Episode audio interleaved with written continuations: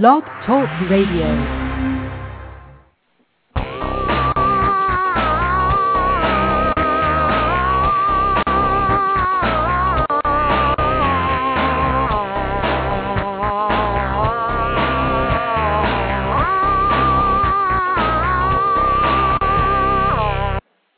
Aloha! Welcome to BC Radio Live, a production of BC Magazine on Blog Talk Radio.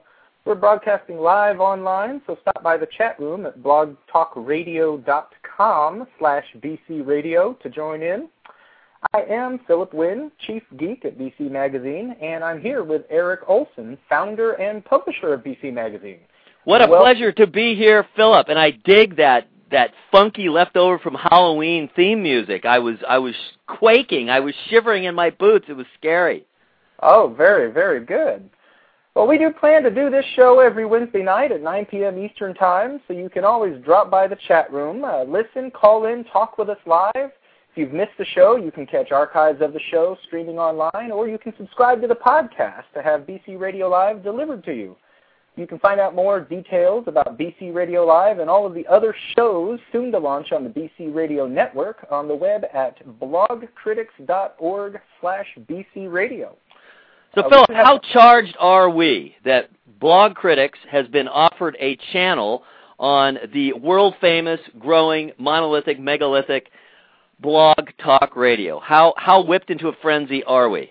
We are pumped beyond belief. How many people have we heard from after sending out just one message, maybe two? Well, a few messages, but 39 people actually. We uh, we put out word, and our editors and our writers saying who wants to be involved. We had 39 people respond within a couple of days. We've got already 15 shows lined up, relatively firm. Uh, we've got six or seven shows on the schedule. We are we are jumping in with both feet, and uh, I tell you, we're starting it off right. Actually, we've got a very exciting first show for tonight. Even we've got a few guests scheduled to call in. Uh, we're hoping to hear from Matt Welch who's a noted blogger, blogged for the LA Times. He's got a new book out, McCain, Myth of a Maverick. We uh, ran into him at the Blog World and New Media Expo a couple of weeks ago. Uh, we're going to hear from Brad Hill, the director of Weblogs Inc. for America Online and author of uh, Blogging for Dummies, as well as many other books. Uh, we're going to hear from Rick Calvert, the CEO and founder of the Blog World and New Media Expo. In fact, we just uh, returned from Blog World uh, two weeks ago. Eric, um, what would you say your, your big takeaway from uh, Blog World was? Well, I'm telling you, Blog World is one of those things where I, I was very, very optimistic. You know, I'm getting old enough now, and I've done enough things in my life that you just kind of have the feeling that no matter how good something looks on paper, no matter how well you put it together, no matter how hard you work on it, it's probably not going to turn out exactly the way you think. I mean, you just kind of get to that point in, in, in the middle of your life where you're you're a little bit jaded and things just you know just don't ever seem to come out exactly the way you want. Of course, there's balance in life, and that some things turn out much better than you thought, and there's serendipity and all that good stuff. But the amazing thing about Blog World was, for all the time and effort we put into it, and it's not that we were on it that long. We really didn't jump into it until the end of summer. It was really only a few months that we were really deeply engaged in planning and putting together panels and recommending speakers and getting all of our materials together for the booth, uh, our promotional stuff and banners and all kinds of stuff to hand out and swag for the goodie bags and the goodie bags themselves for that matter. And we had all kinds of great uh, of our partners, our content partners helped us out with books and CDs and and uh we we we really had a lot of fun. But the thing is is it turned out even better than I really had hoped in my wildest dreams. And and that's really on both fronts. That's the show itself. This was the first time they've ever done it. You just you never know how something like that's going to go, what the response is going to be, and even when you know the the statistics, the fact that there were like 1700 people there, which is really astonishing for the for the first time that there's 1700 essentially bloggers or or blog related business people who were there and and motivated enough to work their way to Las Vegas in in uh, early November and get there and hang out and put in the time and effort. But it, it also the intangibles. The the energy was amazing. People were really impressed with the panels, kind of the level of people, the the the A-listers from all the various blogging communities. That's what really was interesting to me is see all these people who wouldn't really necessarily ever connect uh, in the real world were were together in this time and place and and made all kinds of connections. And of course that really happened for us. We had this great booth. Our placement couldn't have been better. We were right in the middle of the floor both horizontally and vertically so people were coming and going. We were right in the middle of it. And you know we met all kinds of people and even just our neighbors our booth neighbors. I mean that's literally how we hooked up with blog talk radio. They were right across the aisle from us and I, we knew Sean, uh, the sure. great Sean Daly, Sean O'Mac, who is now uh, hired a full-time guy and doing all kinds of cool stuff on the air and, and otherwise for Blog Talk Radio. But you know, we we did shows with him on a regular basis when he was back with a with a, another network, and so we knew him, and he just dragged me over and said, "Hey, let's go, let's let's go on the air right now and talk about it."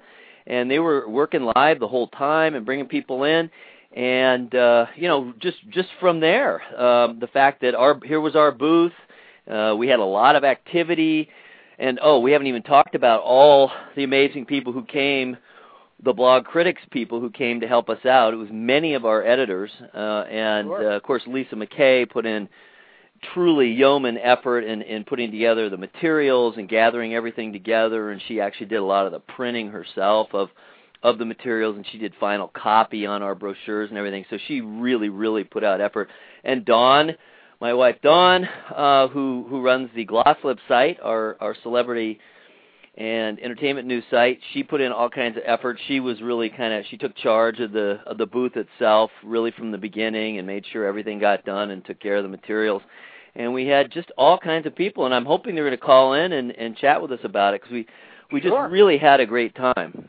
Well, we actually have a caller on the line from three three two three. I'm not sure who that is, but let's let's go ahead and bring them on and say hi. Absolutely. Can uh, you hear caller me? from three two three, you're on. Am I on? You are on. You be on. Who are you? Calling from Los Angeles, California. How you guys doing? We are sensational. uh, it's uh, it's nice to uh, reconnect. Uh, one of the great things about these conferences, which I barely go to uh, anymore, is that it's a chance to see old friends. You know, I haven't Eric and I haven't seen each other in five years or something like that. It really is five years. It is astonishing. I cannot believe it had been that long. Of course, you don't look any different. I, I was, you know, I look exactly the same except slightly higher hairline. You know how that goes. But uh, you know, you looked exactly the same. I, I Same studly guy. lie. Um, that's very And your lovely wife. That's very nice of you. Uh, no, I mean, in, in seeing people like Glenn Reynolds, I mean, there's it's the same uh, thing that I notice at uh, political conventions, like the Democratic and Republican conventions, which I've been covering for a couple of cycles now. Um, these things obviously don't really have. I mean, I'm talking about the conventions, not the, uh, the political ones. Uh, don't really have a whole lot of actual news content. What they are is reunions for journalists. and uh, uh, And there are worse things. Uh, there are worse things. I seriously, uh, the you know Dan Perkins who does Tom Tomorrow. Um, you know, we he and I consider ourselves friends. We've only seen each other at political conventions, and we always catch up and maybe have a drink and talk about stuff and gossip about Glenn Reynolds and the usual kind of fun. uh, and same thing with Dave Barry. You know, uh, uh, and so these blogging things tend to be a, a bit like that too. And it's a chance, obviously, to make. Uh, new friends. I was really struck by how um like down to business this thing was. I mean, sure it's a it's the Las Vegas, you know, uh convention center, so it's the biggest and most successful conference space perhaps in the world, uh at least the United States.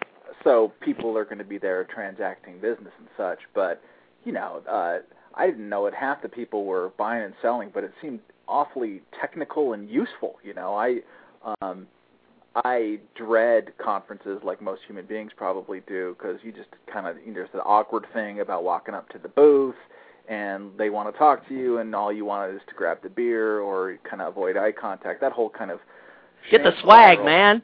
Uh, but uh, actually, you know, in the business I'm in, or I was until recently at the LA Times working on the website, I ran into three, four companies that do very tangible things that our website needs, and you know, all right, here's the name of the person to talk to and all this kind of stuff. But it was really how can you solve problems from micro to macro, uh, and it's sort of a sign that you know, in five years and, or in ten years, depending on where you draw the line uh, on your timeline, um, this has really become a business uh, in ways that uh, I think a lot of people didn't really fathom, you know, five years ago. Real, there's all kinds of little kind of suckerfish or applet type of things out there, and it's great, you know. And uh, most of the people that I met had stories, and a lot of these are blog critics people, um, had stories in which blogging was just sort of like this catalyst thing for which they can uh, uh, kind of activate their entrepreneurial sides. They changed themselves in some way. They started as someone writing about music. They ended up um, suddenly kind of like running a record promotions business, this kind of thing. Um, uh, it uh, it reinforced the idea, which sounds kind of stale, but it's nice to be reminded of it, that it's this great kind of uh, catalyst for people who want to do stuff, who want to create, who want to who want to change themselves or change their interface with the world, and it's kind of a shot in the arm for me. It really is a bastion of individualism, and and you know people can choose, as in blog critics, of course, to to uh, bind themselves together to work together. But yeah, I, you're absolutely right. Blogging, uh, what what just struck me when I was entering it myself, I was researching a book shortly after 9/11. Ran into these things called blogs or weblogs. Had no idea what they were, and and kind of tried to figure them out. And it, it, it kind of came together when I found Andrew Sullivan's site because I knew who he was and I knew what his background was, and I saw then what he was doing with his site. Ah, okay, you know, it's it's literally uh, can be anyway, an online magazine, you know, personal journalism without the buffer, without that third party in the way to tell me what I can and cannot write about. And it just, it, I really absolutely felt empowered. And it, you're you're right. It's exciting every day. You, know, you hear these numbers that it's millions or hundreds of thousands or whatever it is, new bloggers every day.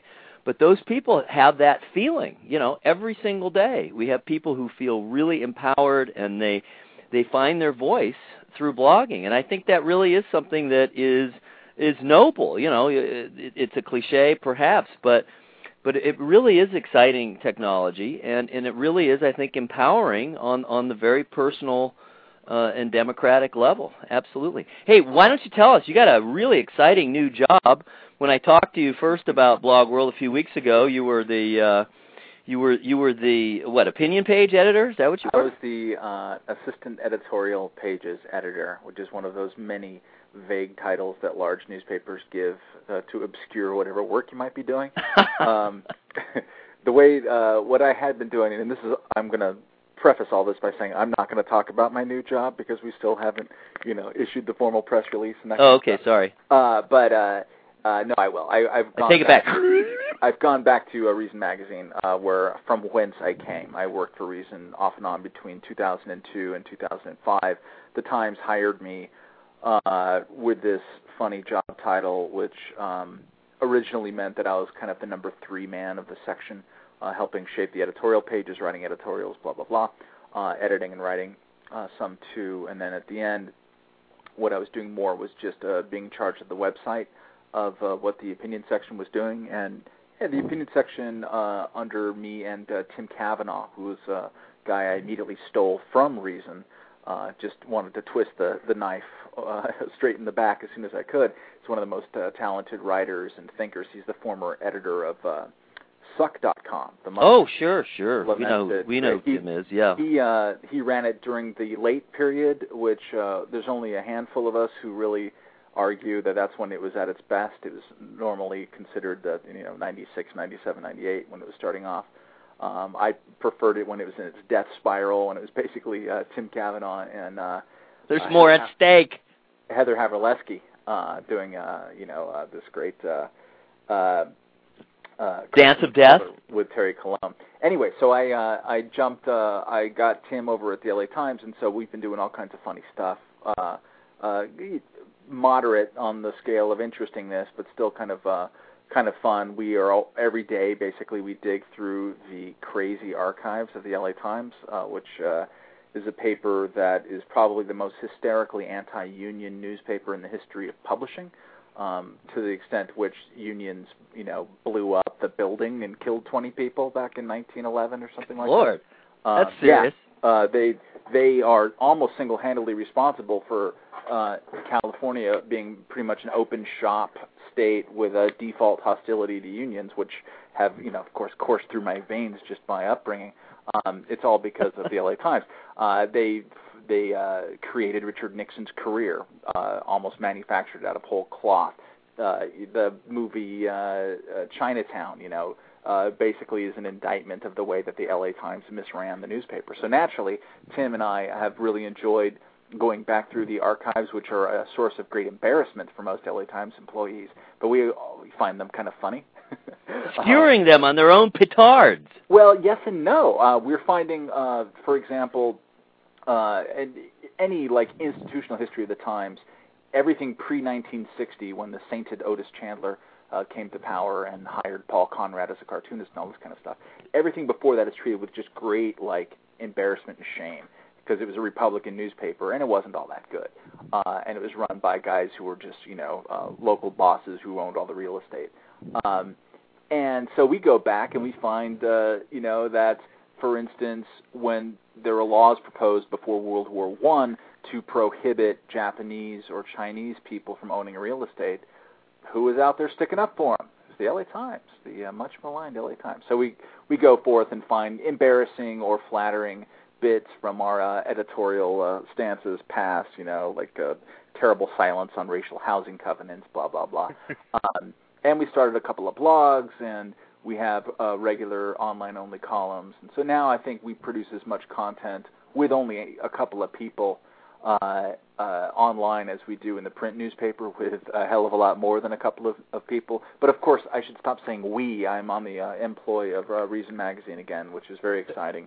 The details of which I will obscure um, from here on. Now, Matt, are you gonna are you gonna spend time working at Reason, uh, quoting from the LA Times archives in order to to ridicule them? Uh, I should only hope so. I, I can tell you that probably the single greatest thing uh, about uh, not working for the LA Times anymore is that I can be more free of uh, to say that their sports columnist Bill Plaschke is a big freaking moron. wow. Well, you know, on that note, we probably ought to set up a time to talk to you at more length, Matt, especially about your uh, your new book uh, McCain, Myth of a Maverick. Now, yeah, is, let's let's let's mention that certainly because that's uh you know that's a really important document. We, we were talking, Matt and I were talking at Blog World, and and you filled me in on on the background of it, and it's it's really fascinating. You you came away with a with a very different perspective that from uh, from really what anyone has put forth, and I, I have that signed book. I, I had to finish my. uh my uh, union of the uh, Yiddish uh, uh, policemen uh, first, which I, I just did, by the way. And you know, priorities. That's what's thumbs up on that one. I liked it. And and we got Matt Welch in, his John McCain book next. So, but uh, you know, before we do anything else, please do tell us a little bit about that, and uh, you know, where where where are is it available, and and all that good stuff. Best place it's available is Amazon.com because my book publisher has not been very successful in putting it where people can see it. uh, that's a nice way of, of putting it. Uh, the basic. That's the history of my authorship as well. But go ahead. Uh, it's the history of everybody's authorship. I, I, you know, I don't want to suck up your time with bad stories, but uh, uh, you know, I was complaining as we all do in this business about, you know, oh, this copy that was supposed to go to this guy never got there. The same thing happens to Bob Woodward. Um, I'm coming to find out. whatever it, whatever happens, they, they it is ubiquitous give give you the review copies that you want. Uh, no, the basic uh, idea of my book is that everybody is uh, sort of confused or play pin the tail on the donkey or just kind of wish cast when it comes to John McCain's ideology. My conceit or my argument is that um, actually he has a consistent ideology uh, that's identifiable, and depending on your point of view, uh, might be a little bit frightening or inappropriate or horrifying or you know thrilling. Uh, I just was reviewed in the Washington Post this past weekend, and uh, and they said, you know, for a critical book, it seems like he actually likes him. They were very uh, befuddled by the whole thing, and I've actually heard that uh, response from uh, my friends on the left more than my friends on the right, which I think is kind of curious. Um, basically, my thesis is that he wants to use government as a very blunt instrument to restore your faith and my faith in government and in America as a shining ideal to the rest of the world. So anything that he sees as breeding cynicism uh, that is the like root of all evil. So uh, whether that's uh, people think that uh, the political process is tarnished through money, okay, let's use the blunt instrument, and I argue, you know, anti-constitutional instrument of uh, McCain Feingold to clean up this perception, even if it doesn't really do much to the problem. And you find this pattern over and over again uh, in his career, you know, for from things ranging from the totally trivial, like you know, ultimate fighting on Indian reservations uh, or steroids in baseball, in, in my opinion, uh, to uh, more uh, crucial questions of war. And I put forth the proposition that he would be the most uh, uh, interventionist president that we have seen since Teddy Roosevelt, and that after eight years of Bush, that might be a little bit hard to handle, if nothing else, logistically. Boy, oh boy, yeah, that certainly makes sense. I, I my personal sense is we're we're probably ready to swing back the other way for a while, but of course that remains to be seen. The the the other thing you mentioned when when we were talking was you, your insight into how his brain works was that you saw sort of the ideology of of uh, uh, AA, right? In in uh, the 12-step program in in his thinking. Yeah, uh, this was a shocker to me as much as it is to those of you who are listening out there. Uh, I brought uh, the reason I wrote this book is because I brought a couple of his books down to Mexico with me on one of the few vacations I've ever taken in my life, and uh, and just for reading because I thought he was an interesting guy. And uh, from the first page of every one of his books, you find the same things. He is uh, ritualistically almost volunteering what a bad guy he is. If I if I turn over to my left here and I pick up a McCain book, which I have in my hands, and I flip to the first page. This one is worth the fighting for. I'm going to find you on the first page something where he talks about what a bad guy he is. He is not worthy. Perhaps some of us come to believe that the country cannot part with us. That, of course, is a delusion, but it can be a beautiful delusion as long as it doesn't reverse the order of our allegiances. Um, he, uh, it's usually even more blatant than that. He's just, I'm a bad guy. Uh, and it's the lang- It's not just the uh, volunteering self-criticism, but it's really the exact language of the tw- of 12-step programs. He's always going on about his own sin of egotism, of narcissism, and those are real 12-step buzzwords for those of us who are unfortunate enough to have come too close to the sun. I have uh, been burned. Uh, and and been burned a bit, uh, and uh, you know, down to um, he believes and he, he uh, enumerates this constantly on the on the stump and watch out for it uh, next time he talks he's always talking about the greater cause if we subsume ourselves under the greater cause uh, and and subsume our selfishness and egotism under that cause and that cause for him uh, is uh, American sort of nationalism or supremacy um, then we can all be sort of transcended to a higher place in AA, it's all about the higher power. And right. it doesn't really matter what that higher power is, just as long as you agree on one,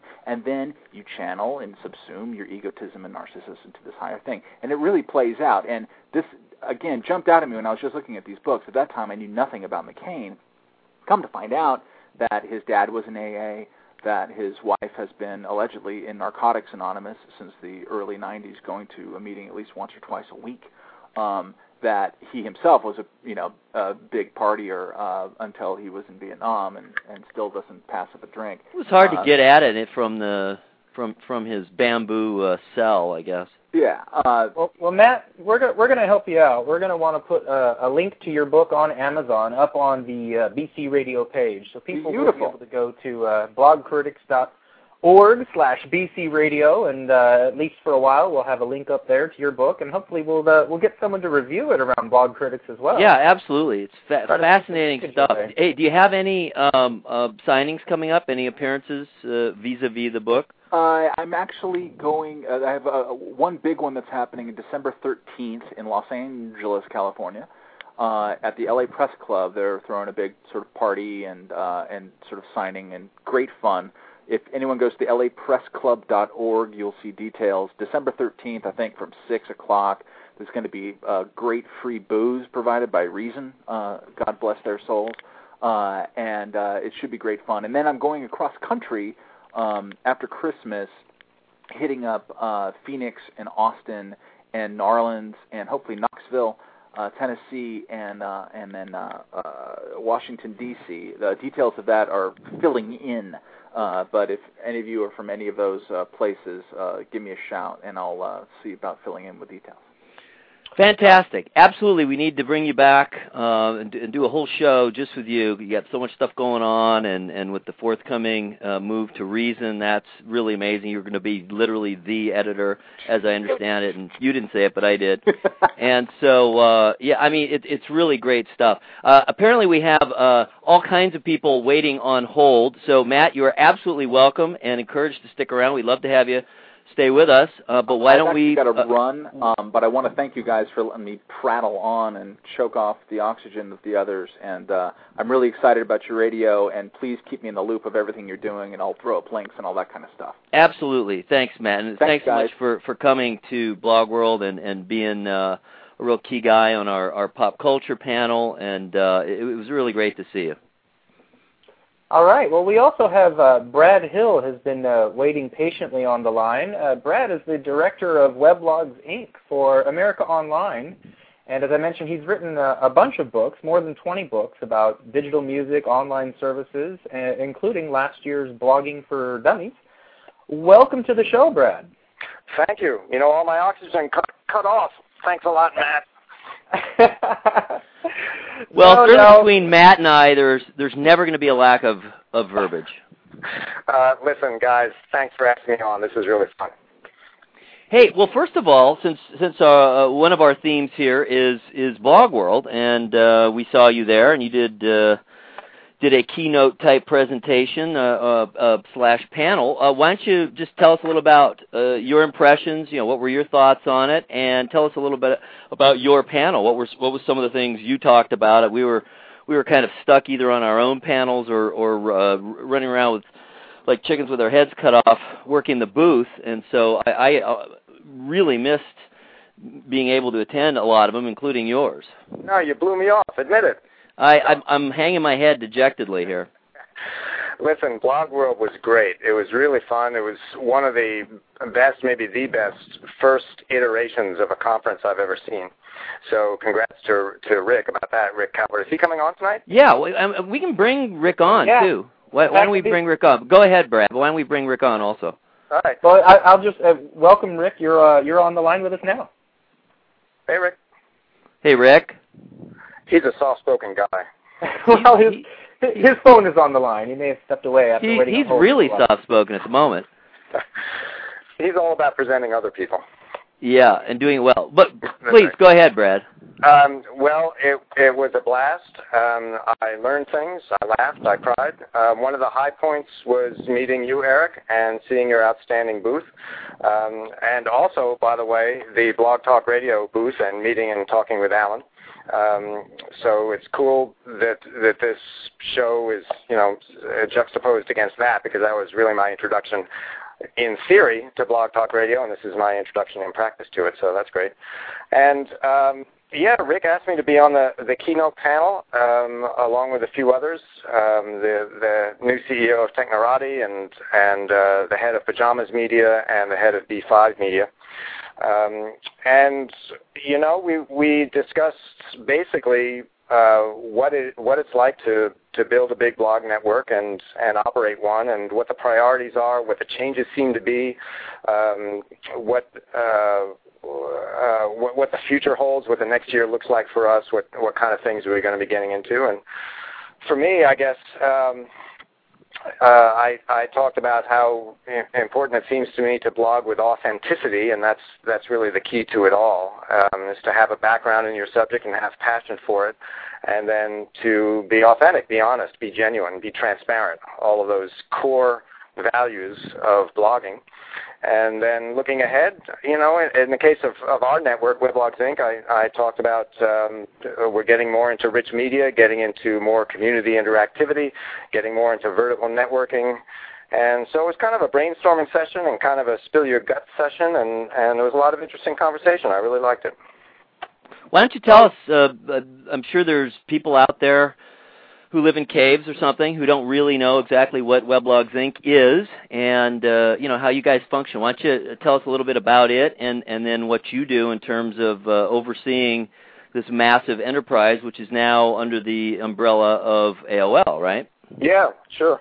Well, you know, Weblogs Inc. is not the important brand. So uh, if people have never heard of it, it's not because they live in a cave. It's it's because they probably have heard of some of our individual blog brands like Engadget and Joystiq and Autoblog and TV Squad and, and on and on. We have about 35 of them in four different languages. And this whole thing got started by Jason Calacanis uh, in late, just at the end of 2003. And I jumped on board a couple of months after that. Um, I just wrote him an email and said, "Hey, look at what you're doing, and and let me in." And so I started writing the digital music blog, and then over time I took a, took over a few more of them. And at that time, Weblogs Inc. was all about publishing very tightly niched, um, t- uh, topical, sort of professionally oriented blogs for people who were really deeply into the subject. So we had a blog about Photoshop and a blog about uh, various enterprise software packages. I mean, it wasn't nearly as consumer oriented as it is now. Um, but that changed, and it really changed when we got acquired by AOL in late 2005. And um, soon after that, I got lifted up into the mothership and um, started out as as an editor, and um, uh, fairly soon became the director of the thing. And um, and that's pretty much where it stands now. We're we're like a company within a company, and we still operate, although some people find this hard to believe, it really is true. We still operate according to the Indie principles by which we operated when we were in Indie. Um, and that is find the right people, get them on a contract, put them on the platform, and set them free with as little editorial interference as possible. And um, still works for us, and our growth has been fantastic, and it's uh, it's all good. Well, it sounds like the best of both worlds, really, having the the backing of a of a major corporation um, to, to help you out with the things where where uh, money and cloud helps, and yet the independence to do what you uh, need to do and, and want to do, and uh, what connects with people on a grassroots level. It's really uh, yeah. sounds like a really pretty ideal situation. Yeah, it is good. I won't say that there hasn't been culture clash, um, and of course, anytime you operate inside a gigantic machine, um, it can sometimes take longer to get things done than than when you're solo and nimble. But um, the big advantages outweigh the small disadvantages, and you know we get gigantic promotional juice with AOL. And uh, when it comes to serving pages and handling crushes of traffic and stuff, the resources are basically unlimited. So there are tremendous advantages. Well, we do have uh, Rick Calvert on the line with us now. He had a technical glitch earlier that I think was actually my fault. But uh, no, that cannot be. oh, I, I think so. The Wizard Rick, of Blog Critics. it's fun. The Chief Geek uh, occasionally screws up badly. So, uh, Rick, are you on the line? I am on the line. Can you guys hear me now? Yes, yes absolutely.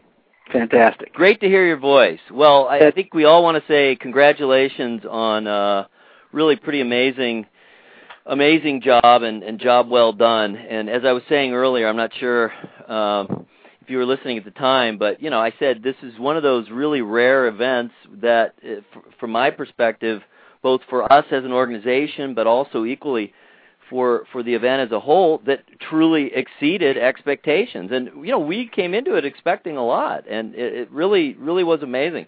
So I want to say congrats on that. It's it's it's a. Have you recovered yet? I I have recovered, Eric. Thank you, um, and thank you for the kind words, and thanks to Brad for the kind words as well. Um, you know, this this was definitely a labor of of love for me and and, and for the rest of my staff, but um, it it was time for this to happen for our industry. Um, I, I I told people uh, before, um, you know, this the event wasn't the birth of the blogging and new media industry. It was just the announcement of that. Companies like Weblogs Inc. and Blog Critics, you guys were um, the birth of this industry.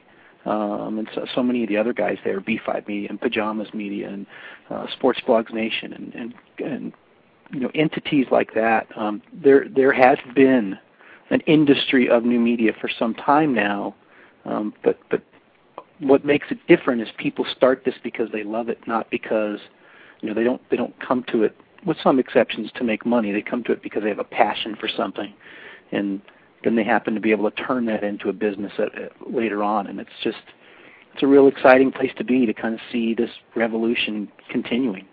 Why don't you tell us a little bit? I, I don't I don't know that I ever exactly heard. How did the idea come to you? When did you conceive of it, and and what was what was the process, and and when did you really know that it was going to come together?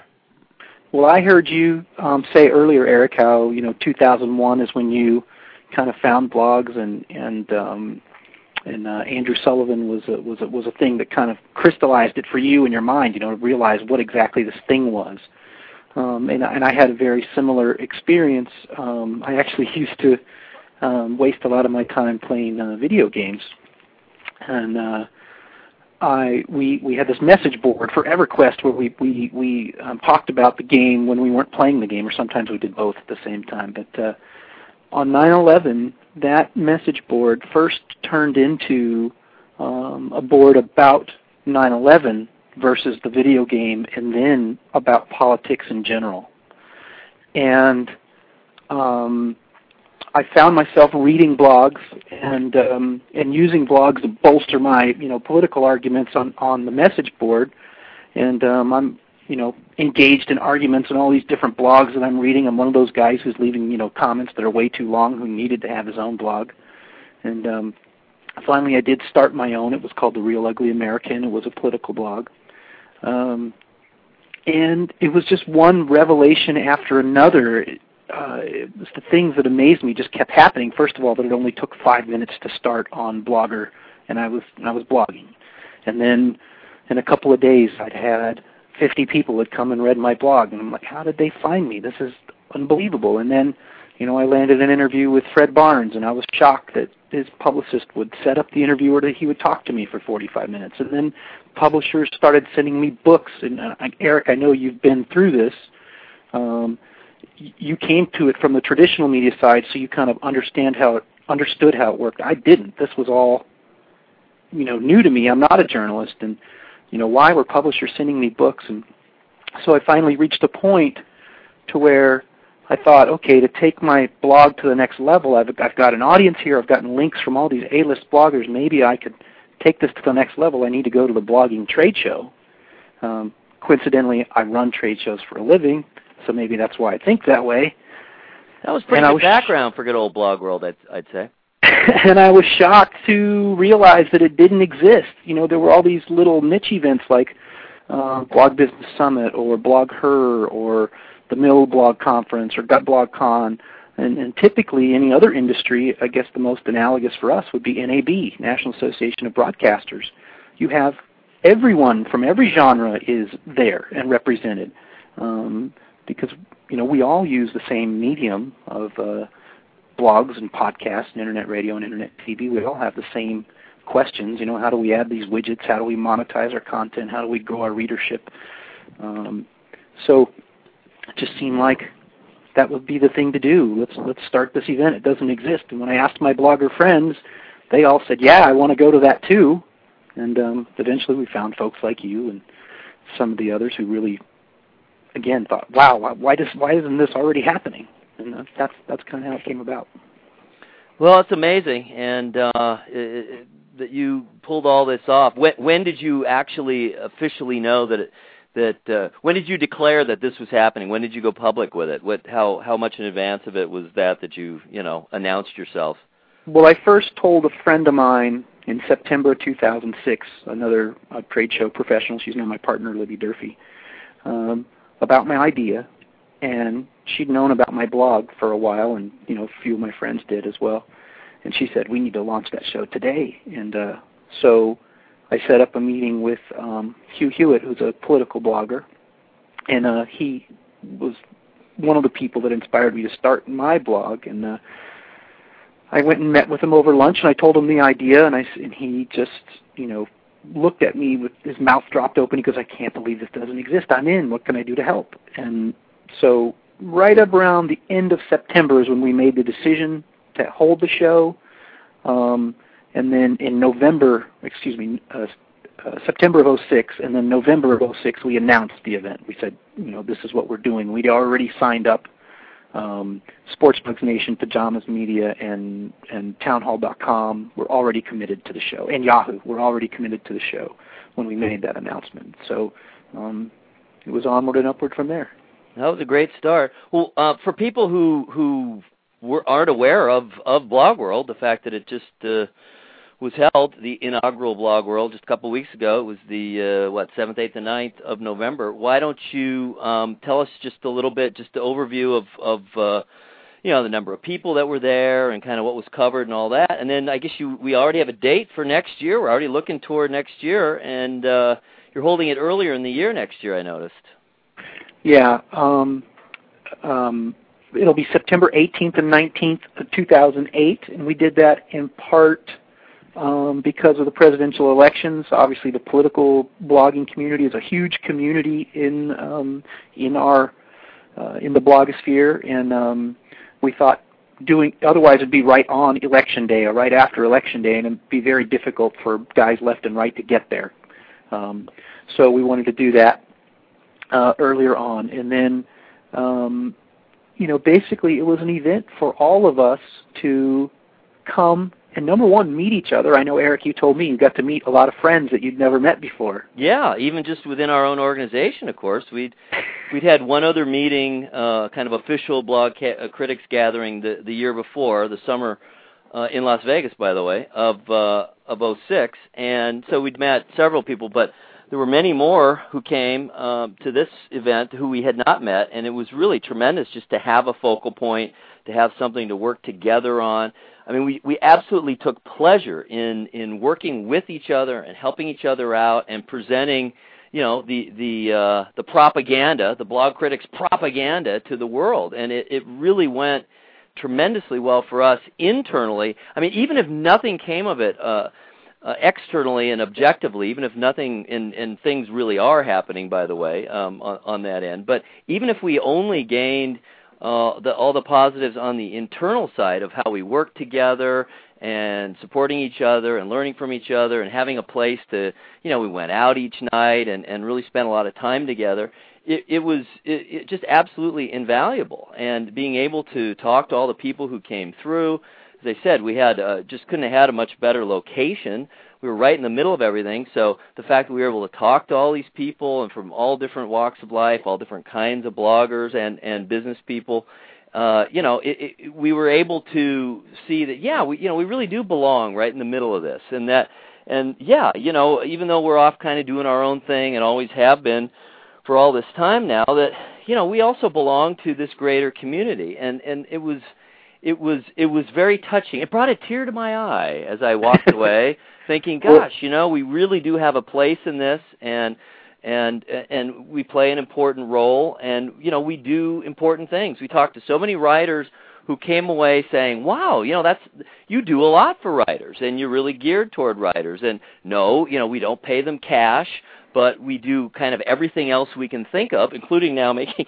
shows available on Blog Talk Radio. But you know, coaching, exposure, community, uh, and, and, of course, we do offer actual objective materials, all these review materials I'm handing out every day, the CDs and the DVDs and books and all that. So there's there's a very objective, tangible side as well. But but even more importantly is just is, is the subjective side of it. And people said, yeah, you know, I'm, I'm kind of off on my own, doing my own thing, and I, I I'm not really sure how to get the word out, and I don't, you know, I. I uh, I have sometimes I have a lot of readers if I get a link, other times I don't, and you know, that's a really good idea to to have a community of writers who reinforce each other, who give each other very honest, sometimes brutal feedback and help each other be better and and you know just raise the game, raise all of our game. That's what we're trying to do. We're trying to make the publication itself better. We're trying to help every single writer be better. And there's a lot of people out there who respond to that. And so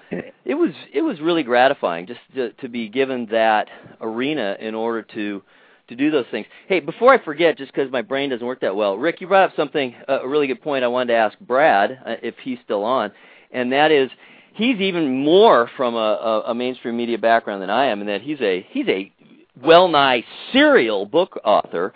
Uh, I, I, I'm curious to hear what Brad sees as the differences and similarities between kind of the blogging approach, the blogging mentality, and and authoring books and writing for the mainstream media, in, in particular books, since that's such a long form format. Uh, here, yes. Sorry, I had to unmute my phone. I was typing into the chat room. Um, you are multimedia man. I know. it's, it's irresistible. It's just, you know, everybody's listening and typing at the same time. Anyway, um, yeah, well, that's the biggest difference. You know, a, a blog post can be 100 words, and um, uh, I've written a lot of those dummies books, and they're longer than they look. It's about 120,000 words, and um, uh, but really the essential difference between blogging and writing a book, or at least the kind of book that I've written, is that um, blogging is is much more direct between you and the reader, and it's much more honest, and it's usually more advanced um, than a, a how-to book, and um, so it's it's more genuinely you. You know, there's much more of the author's voice in it, even though the dummies books are um, kind of jokey and you're supposed to be yourself. There's really nothing like the authenticity of a blog entry. Um, so it's it's completely different. And I'm not writing books these days very much. I haven't done any book work in a year and a half or so. But um, when I was doing both, I always felt that the, that um, they balanced each other so well and so dramatically, and it was always such a relief after pounding out my quota of pages for a book deadline to kind of sink back into the blog. It was like sitting down with friends in the living room, you know, and just talking to people brain to brain and, and heart to heart. And that's really the essence of blogging, I think. I, I have a question for you too, Brad. Um, this is Rick. Um, we actually had two exhibitors at the show, one called Blurb and the other one called Shared Book, who yeah. help bloggers turn their blogs into books. Yep. Yep. Do you think that translates really well, or uh, you know, being an author yourself, can you turn your blog into a book? Is that is that a does it make a good book? Yeah, I think it does. Um, I was very excited by that. And in fact, let me tell you a story about Blurb. I was there um, talking with the guy at the booth, and um, I had heard of Blurb and the slurping up of the blog and everything, and had seen their their site. But I was leafing through the books, and we were chatting and discussing price points and the whole economics of self-publishing versus uh, mainstream, you know, big publisher publishing.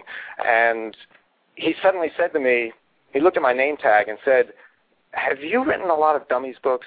I said, yeah. and he said, what was your first one? And I said, well, it was Internet Searching for Dummies. It was many years ago. And he said, I'm Gareth Hancock. And Gareth Hancock used to be an acquisitions editor for the Dummies series, and he signed me to do my first few books, but we had never met face to face. Small world. For the first time, we met face to face at the at at his blurb booth. Um, so that was you know so cool. And yeah, I'm a big fan of of Blurb. Um, I might try it myself someday. Um, for sure, uh, certain types of blogs translate well into books. My mother, who's in her 70s, started a blog uh, a few years ago, and she is a children's book author and has been all her life. And uh, she had an idea of just using the blog as a kind of a notebook and then eventually translating it into a book. Um, I'm not sure whether that's actually going to happen, and, and if it does, she'll probably go through her usual agent and, and stuff rather than using something like Blurb.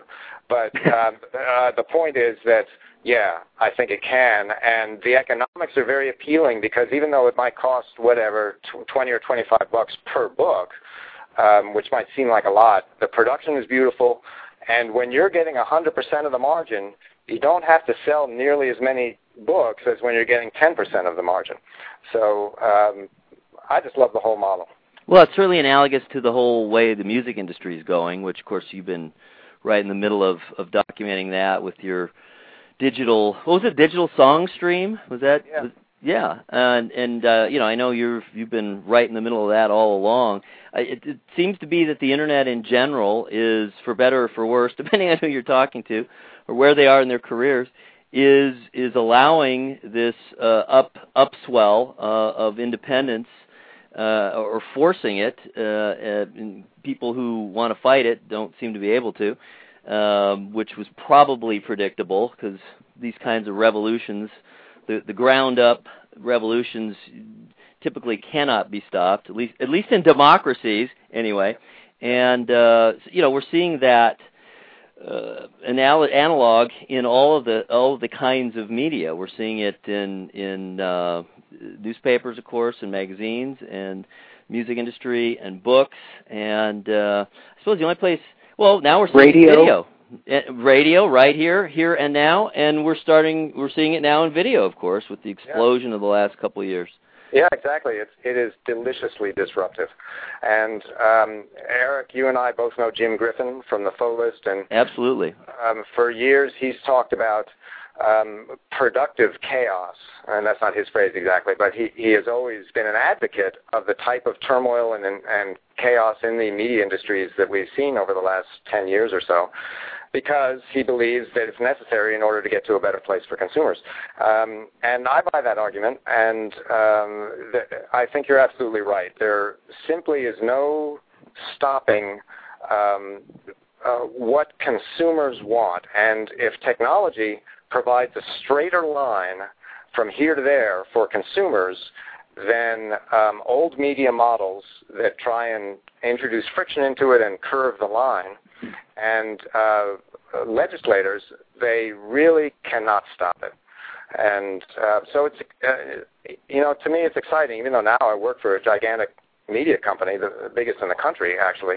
Um, it's uh, it's still thrilling to me to see how this grassroots type of revolution and to see the empowerment of the individual with blogging and all forms of new media, you know, video distribution and everything. It's ever since I've been on the internet um, and been online, which has been since 1992. The there has been this mantra of uh, level playing field, disintermediation, you know, getting the gatekeepers out of the picture so that consumers can relate directly to other consumers, publishers can relate directly to their fans and customers, and um, there have been roadblocks along the way and a lot of despair, like, oh God, the utopian dream isn't going to happen after all.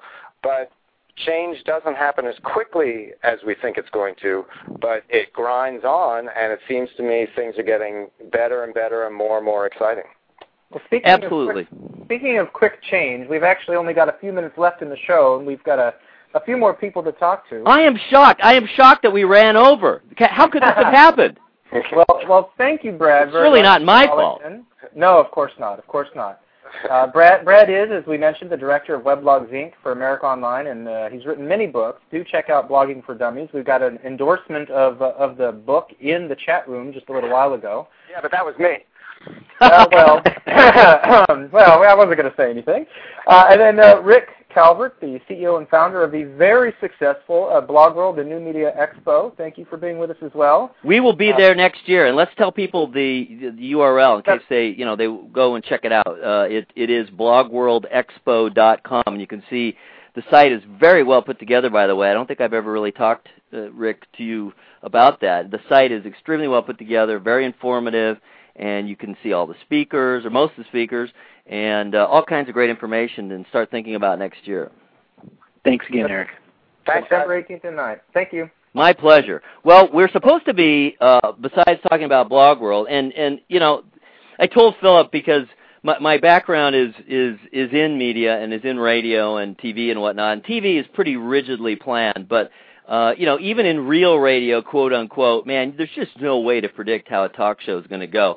I mean, sure, you have certain benchmarks, and if you're doing commercials, they have to run it this time or that time. Uh, but so so many times the conversations, you know, are artificially cut off, and, and we're going to typically not do that and uh, let things go. And we had some really nice conversations. What the other thing we were trying to achieve in today's show, and now we only have a few minutes to do so, and uh, next week's show, I think we'll we'll get into it much more. But we did want to introduce uh, at least some of the people who are doing shows under this new umbrella, uh, uh, this new channel of Blog Critics Radio. So, do we have anyone who has called in and stuck around anyway of our of our army who we can chat with briefly here for the last uh, six minutes of the show? Well, absolutely. We do have a number of shows who are launching. We've got 15 shows that are set. We've got seven shows that are actually already on the schedule with start dates, hosts, everything lined up. Uh, we have one coming up uh, this Friday, the CyberMix Tape Show, with uh, QRock 639 hosting that. Uh, but this coming um, next Wednesday at 8 p.m. Eastern Time, we're going to launch a show called The Teenaged World of Maddie with a smiley face. I'm not sure how you pronounce that, but Maddie, you should be on the line with you us. You have to be smiling when you say it. Yeah, right? Can you hear me? Yes. Hi, Maddie. How are you? Hi. I'm good. It's so nice to talk to you. We haven't seen you in in over a year. We met right. we met Maddie at the gathering, the the August 06 gathering. It was it was quite a pleasure, and she is a very fine young lady. Thank you. She is our she is our teen correspondent. and Has written uh, uh, really a number of very popular stories that have done extremely well, and it, it's great to see because she's she's serious about it, but she's also not afraid to be herself, and you know she's uh, unabashedly a teenager, and a teenage girl, and approaches her writing uh, from that perspective, but but is also very serious about research and puts stuff together. And tell us some of the stuff you've covered, and what you, what are you going to be talking about on your show? I'm really excited about it. Okay. Um. Actually, today I did inter- an interview with uh, some of the actresses of Bratz. So that's what I I'm doing on Blog Critics right now. But on my show, I want to cover a lot of things, um, media, uh, just like TV shows, and maybe some more personal stuff. And I just want to, I I want to get like teenagers on the radio because you always hear a lot of teenagers on TV, but radio isn't that popular among teenagers. That's a great point. You're, that's that's excellent. I mean, teenagers, of course, are a core audience of much of radio, but you're right. You don't hear teenagers on the radio. You, they're not on the radio presenting their perspective. Do you have any plans, uh, specific plans yet for for what you're going to cover, or is it still a little too far off? It's a Um, full week away. we are going to cover the probably the writer's strike, and Phillip is dying for me to do uh, my dating life. So we Absolutely. might- I've been reading your articles and enjoying them. I want to hear every week just how difficult it is to date as a teenage girl. I, my mom's really upset about me doing that, by the way. Well, of course she is. Yeah. She's your mother. Yeah, she, she doesn't want me doing it, but I don't She's know. She's your mother and a lawyer. She's Yeah. probably right, but don't but don't let that stop you. She says if those boys catch me, so it depends if I tell the boys about the show, because if the boys are going to listen to the show, then we can't talk about boy, that boys, you know. right. So Are you going to give them? you. Are you going to give them pseudonyms, or are you going to use their real names? Oh, they already have um other names. Oh, good. Yes. They one of them's named Urkel because apparently he looks like you know Steve Urkel, which I still don't see, but all my friends say so. which is which is really really mean because he really does it. Like you know, Steve Urkel's like really dorky and he's like a jock, but you know whatever. And the other one is named the Interloper because he's interfering with the relationship between me and Urkel. oh no! Yeah. It's horrible. So How dare he? Well, tell you what, Maddie, Maddie, thank you so much for uh, for calling in. We we do want to move on and, and talk to a couple Yeah. other people. Uh, Okay. Good luck with the show. We will be tuned in. Let's tell everyone it is again. Wed- Okay. Wednesday at 8 p.m. Eastern. And how do you pronounce that title, Maddie? the teenage world of Maddie and then a happy face. And then a happy face. Yes. Right. Okay. Well, that, that works. It's Well, like you very what Prince changed his name to. You know. next Wednesday at 8 p.m. Eastern. That'll actually be an hour before uh, before this show next week. That's right. You will lead into us, Yeah. As they say in TV talk. Okay. Okay. Am I done? Yes, Yep. you are. You are Okay. dismissed. Have a great All right. week. We have we have a couple of other uh, callers on the line. We Maybe actually we should bring uh, them all on together since we only have a couple more minutes. We can do that. We we have actually about one minute, but I'll go ahead and bring everybody on. Uh, Matt Sussman, our sports editor, uh, going to be launching Treehouse Sport on Monday. You're on the line.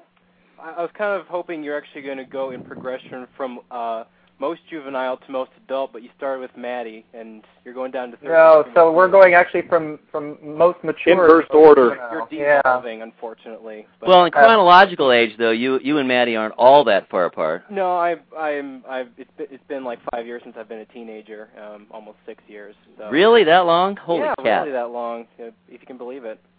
Okay, we're at less than a minute. Um, we will actually continue talking after the close of the show, uh, just for a couple of minutes. so It'll be available on the podcast. Yeah, the podcast and the archive will have all of this, but any live listeners are are, uh, are going to lose us for a few minutes.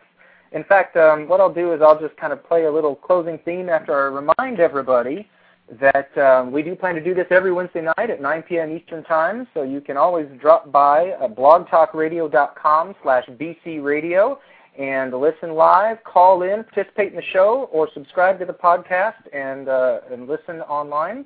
You can find out more details about all the shows at blogcritics.org slash bcradio.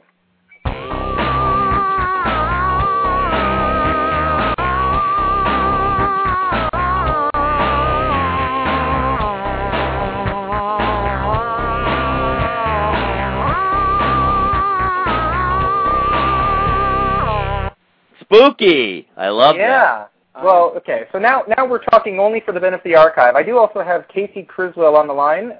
And uh, Casey, hello. Hello. Casey, how are you? Pretty good. How are you? I'm just fine. Casey and his wife were going to be uh, launching a show called Irreconcilable Differences, which uh, is apparently a he said, she said look at horror films. I take it you guys have different ways of viewing those things, huh? Uh, yes, we do tend to disagree quite a bit. So. All right.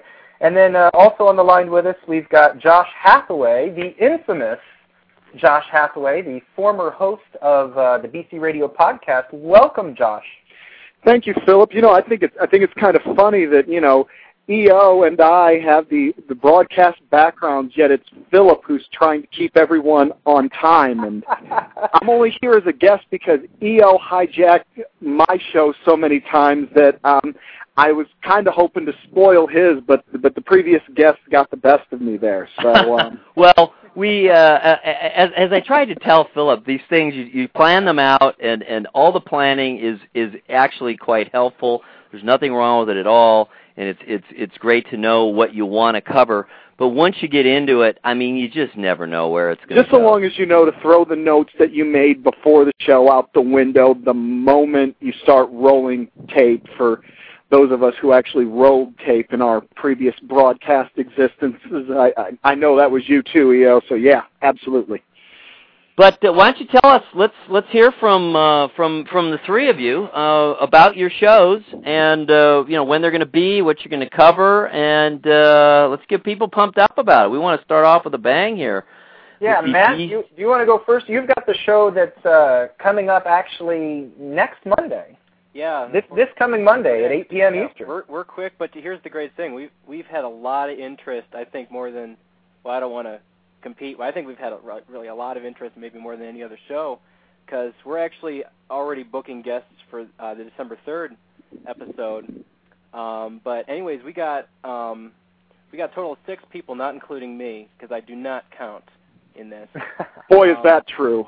To, um, it basic. Well, well, Josh, as you say that, Josh is one of the guests that's going to be on Treehouse Fort. He's going to come in and talk about the Alabama-Auburn game, which uh, takes place this Saturday.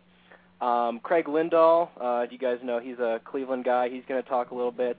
Uh, Tuffy, he's just one of the most hilarious sons of a bitches on the site.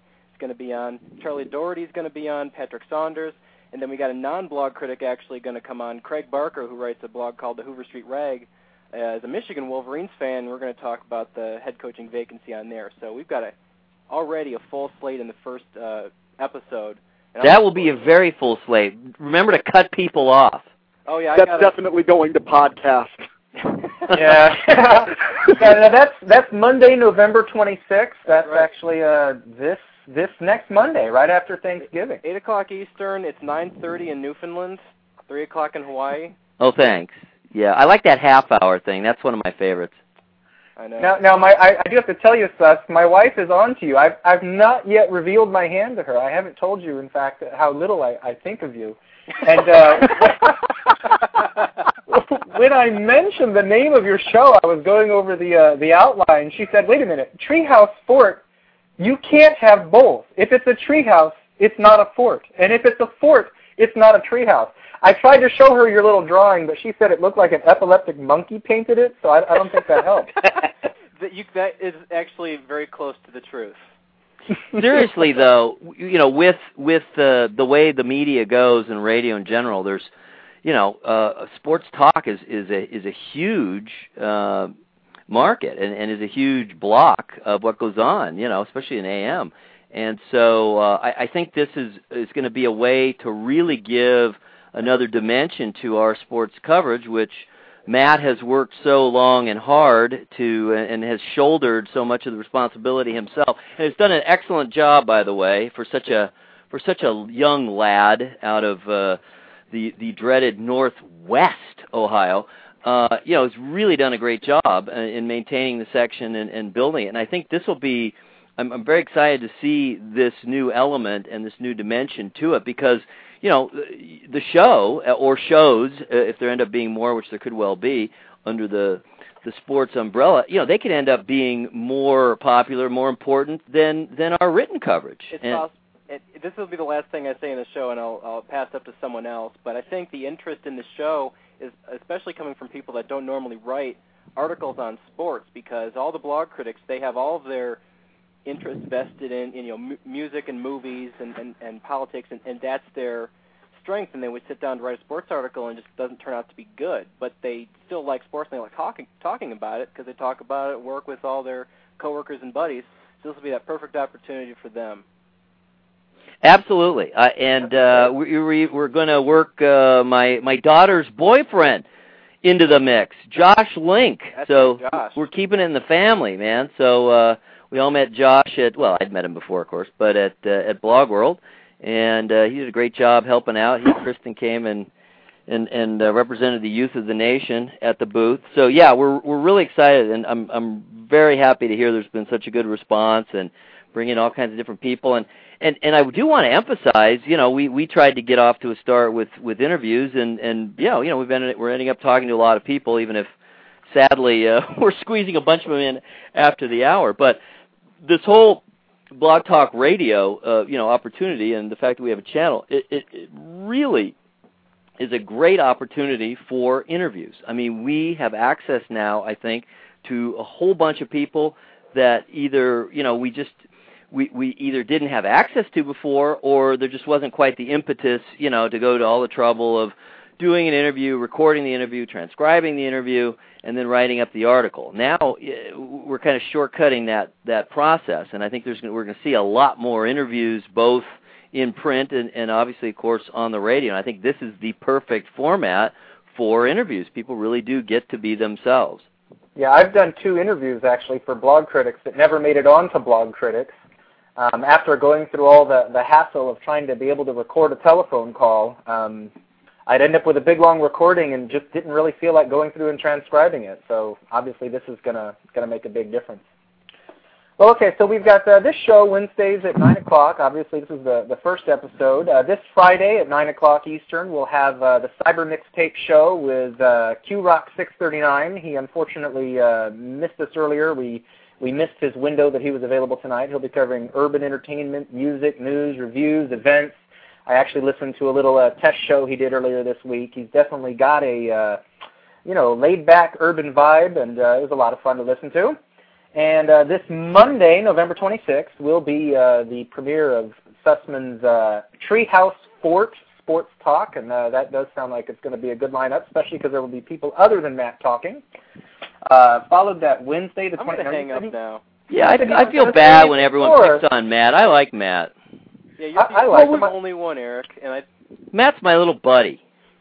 I only pick on Matt because I like him. he, he's Gilligan. EO is the skipper. yeah, but I've been on a diet. Man. I've lost weight, man. Oh, so have I. That's why I've started smoking again. I'm still going to die of a heart attack. It's just going to come from a different source. different angle, a different yeah. direction.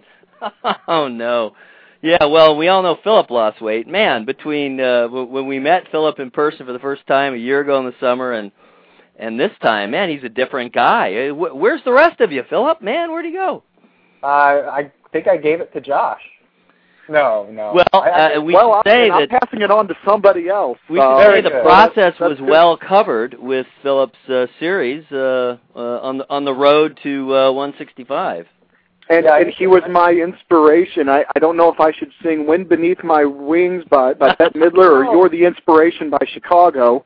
I guess you'll have to tune in on on my show when we um after we talk to to Casey. We'll we'll have to talk about what I'm going to sing on my show. All right. Well, actually, I mean, going in order, we've got uh, after Treehouse Fort launches on uh, Monday the 26th. On Wednesday the 28th at 8 p.m., we'll have the Teenage World of Maddie Smiley Face. Um, I'm definitely going to be tuning in every week on that one, just hoping that she talks more about her dating life. And then uh, after that, actually the very next day, November 29th, a week from tomorrow, we will launch the uh, B-Sides Concept Album Show. And that is, in fact, uh, Josh Hathaway leading uh, several of the usual suspects to go over music. So tell us about it. Yeah, tell us a little about it, Josh. Well, um, you know, it's funny. As soon as I picked out the name, um, I came up with two others. One actually, and I don't know which pseudonym he's going to go with, his real name or his online name. So I'll use the online name for um, propriety's sake. But um, El Bicho came up with one I liked. He won. He thought we should maybe go. Eo, you'll know this quote. Um, talking about music is like dancing with architecture. He oh, thought yeah. dancing with architecture would have been a good name. I loved that. And one then of my one of my favorite lines, absolutely. it's it's it's a great one. Um, Bruce Springsteen, who will probably figure prominently in in that Thursday episode, um, the inaugural next week. Um, at the beginning of his storytellers program, he said, you know, um, talking about music is, you know, like talking about sex. Can you really do it? Are you supposed to? You know, should you? But um, uh, and then the other one I wanted, uh, I don't know if any of you guys are fans of the Onion uh, dot com, the Onion website, but they had a T-shirt that I one of these days I will order. Maybe it'll be one of the presents I buy for myself when I hit my target. And and the T-shirt says simply, "Your favorite band sucks," which is really an embodiment of the way I feel about most people's taste in music. So. um but anyway, we went with um, the B-Sides concept album program, and we're starting with sort of the very broad concept music. Um, sometimes we'll be talking about you know what may be going on uh, contemporary wise if there's a if there's a story or an artist who's in the news right now that we find interesting. Unfortunately, and, and Eo, with with some of your other guests um, earlier tonight, you were talking about the state of the music industry, and, and one of the things that with my network site, Confessions of a Fanboy, if I may plug it, You may. one of the one of the premises of of my network site is that um, not only obviously is there a lot of great music in the past, but if you talk to I think a lot of critics, a lot of music fans, it's very easy to get discouraged about music and think that there's nothing good out there being made today to listen to. And it's a premise that I reject. There's a lot of great stuff that's being made today, and despite all of these new technological um, opportunities, it just feels like it's getting harder and harder to find it. And that's one of the things that, that I try and do on, on my site is, you know, it's very, it's a lot of fun. Um, I've won awards for writing negative, snarky reviews. They're a lot of fun, but one of the things that I try to bring out in my site is that there's also a lot to be excited about in the world of music, and that's also going to be a big thrust of the show. I think that one of the things that we'll be talking about on the first episode, uh, Mark Saleski, one of our great music writers at um, at Blog Critics, is going to participate with us. Um, we're probably going to be talking a lot about Bruce Springsteen. He's in the news now, and of course today very sad news. One of the original four from the E Street Band, Danny Federici, was diagnosed with melanoma and is actually going to be um, taking a leave of absence from the band. He and Bruce have been playing together for 40 years, so uh, we'll have Mark on. We'll talk about that, and uh, going to try and book one of our other great music writers, Glen Boyd, who you both got to meet at Blog World. Um, Glen and Mark both blow me out of the water when it comes to Springsteen knowledge. Both those guys, a couple years older than me. I think they've been at it a little longer, but um, we'll mix it up about that, and I think that's going to be a, a very hot topic in in the first episode. You may eventually have to launch an all Springsteen all the time show if you're going to have Glen Boyd and Mark Saleski on there. Yeah, I know. And then if we get Lisa McKay mixed into it, um, Oh, Mark, Lisa, and I have have done something with uh, the Springsteen releases going back the last few.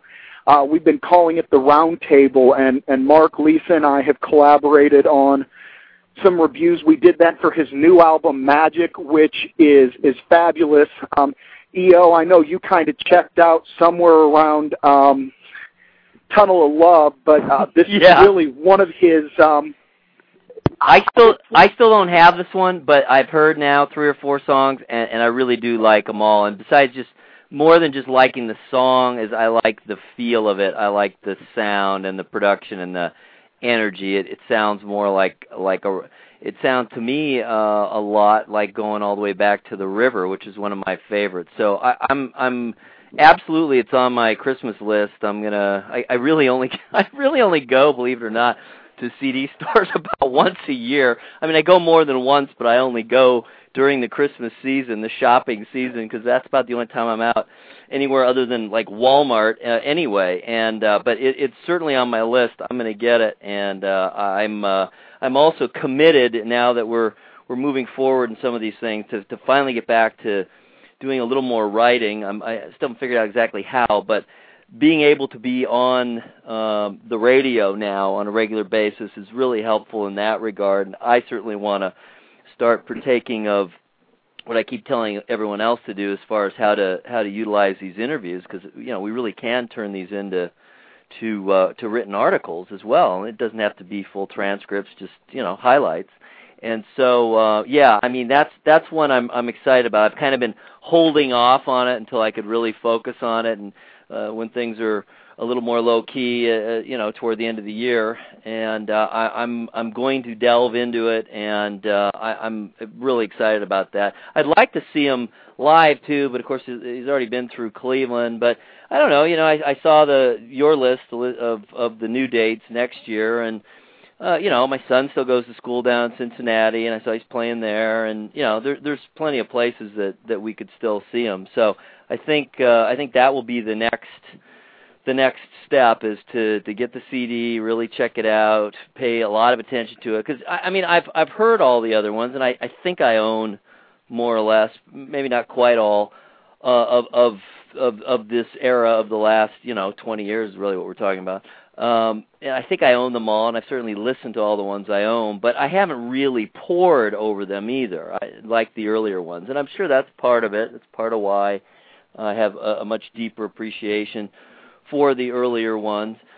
And uh, you know, it's it's beginning to sound like the B in B side stands for Bruce Springsteen. Well, And quite it- seriously, maybe well there really should gonna- be a show. I mean, it, it could be a half-hour show. You know, there'll be, there would be downtime. You know, when he's not really doing anything, but certainly anytime he's out on tour and when there's new music coming out and all that. I mean, seriously, I, I could see you guys literally doing a show. The other element, of course, is interviews. I mean, try to no reason whatsoever. You know, I mean, we know how to get a hold of Shorefire. You know, let's let's try to get members of the band in. Um, you know, anyone uh, who's part of the camp. I mean, you're talking about one of the bigger camps in the history of music. I know. I'm really sad that Danny is is you know obviously you know most most upset that you know that he's sick and and that he's facing some health issues.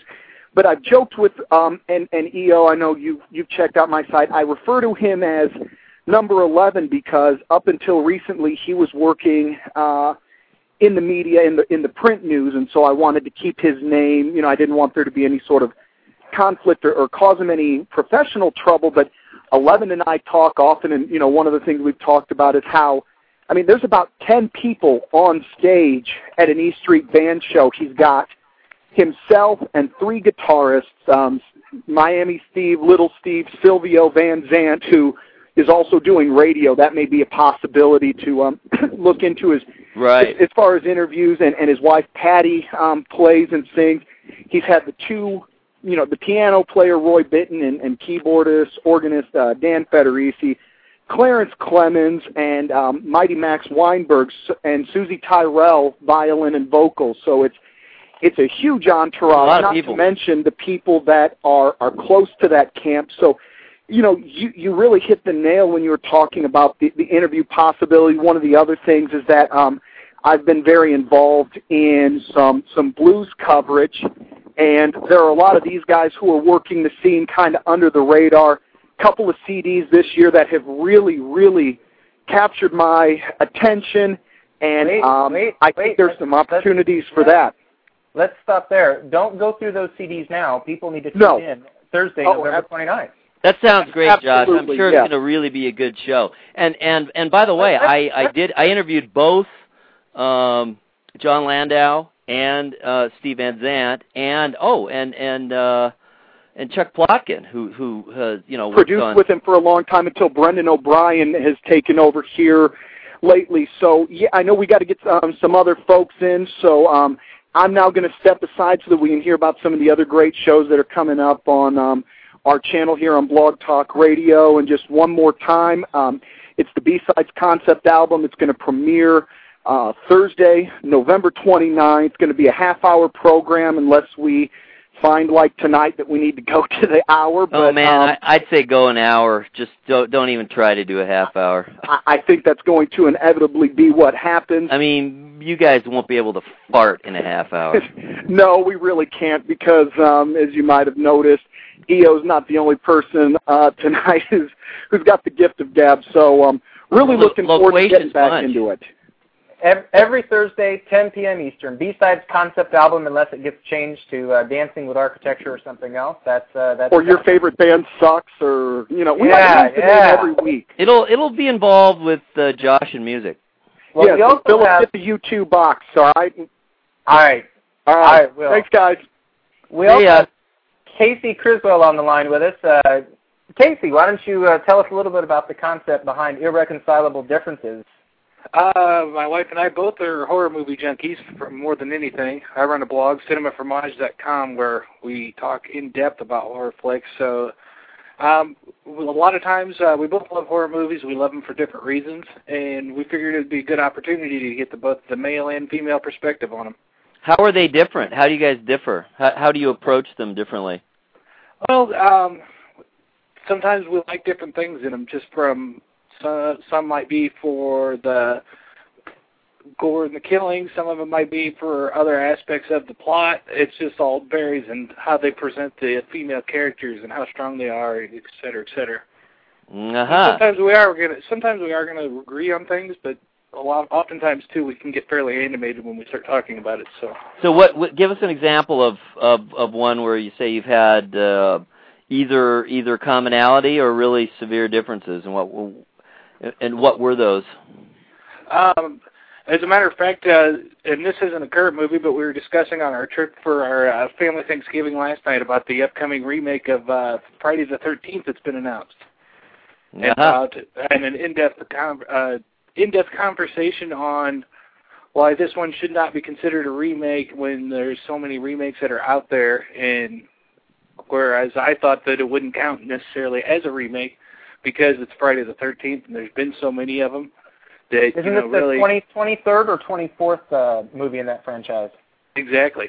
And you could call it Friday the 13th Part 12 and nobody'd know the difference. It'd be the same movie. Whereas she thought they, that it's still it's a remake and it's evil, and on and on. So Well, that's great. That's, that's going to be every Tuesday at uh, 9 o'clock Eastern Time, and that's launching uh, Tuesday, December 4th. Is that right? Correct. And the current plan is that we're going to be basically we'll pick a movie or two for each show, and we'll both watch and then discuss and go from there. Very good. Excellent. Well, thanks for uh, sticking out to well past the end, Casey. I appreciate your patience. Not a problem. We will Well, be also- we'll be sure to talk about the show in actual live time as well next time around. Absolutely. That'd be great. We we will not overbook uh, oh, quite no problem. to the extent that we did this time. Alrighty. Well, we do. Uh, we missed earlier as we were going through the lineup of shows. We had uh, we had we missed the Cyber Mixtape show, but we do have on the line with us now, Laron uh, Q Rock six thirty nine. Welcome to BC Radio Live. Laron. Hello? Uh-oh. Is I see Laron there? I see that he's on the line, but I can't hear him. Well, uh, like I said, I did tune in. I heard Laron's test show earlier in the week. Uh, he actually beat everybody to the punch uh, with a show, and uh, Because Laron rocks. Absolutely. We uh, we had the pleasure of meeting up with Laron at the Blog World Expo. That was a lot of fun.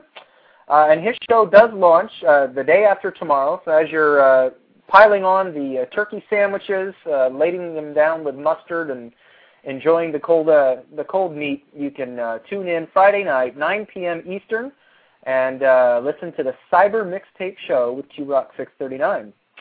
And uh, that's most of our immediate lineup. We, we do have our show. Uh, this is the inaugural uh, edition. That's every Wednesday at 9 p.m. Uh, we have the Cyber Mixtape Show Fridays at 9 p.m. We have Treehouse Fort on Mondays at 8 p.m. We have the Teenage World of Maddie Smiley Face Wednesdays at 8 p.m. And uh, the B-Sides concept album Thursdays at 10 p.m. Uh, on December 4th. Uh, Tuesdays at 9 p.m. Irreconcilable Differences with Casey and Colleen Criswell. And following that, we're going to have a few other shows. We've got a, a show covering television called Screen Time. We've got a big tent roundtable covering politics. We've got a bunch of other shows uh, lined up, but it looks like um, there will be stuff every day of the week pretty soon, and you can always check out the details on all of those shows at blogcritics.org slash bcradio. We'll have a completely updated list. And uh, let me see if I can bring Laurent on the line with us again really quick. Third Laurent, are you there? Third time's got to be a charm. Yes, there he is. Absolutely. We can hear you. Welcome to the show. Thanks, guys. I, I was starting to get scared. Well, you know, fear fear equals motivation. Exactly, exactly. So um, I caught the tail end of everything. I'm definitely going to check out the archive set, but it sounds like we have like the lineup of all time. We got all kinds of stuff going on. It's really very exciting, and I'm real excited about your show because you know you're you're right there. You're you're actually you're not just talking about it. You're actually doing it. You're you're right there in the mix, uh, putting out music, working with people, putting on shows, and uh, uh, you know just tell us. I, we we've gone like 20 minutes over at least now. I'm, I, I even turned off my computer, so I don't even know what time it is. But tell us a little bit about what you're going to do. Certainly, if you have any specific plans for that first show.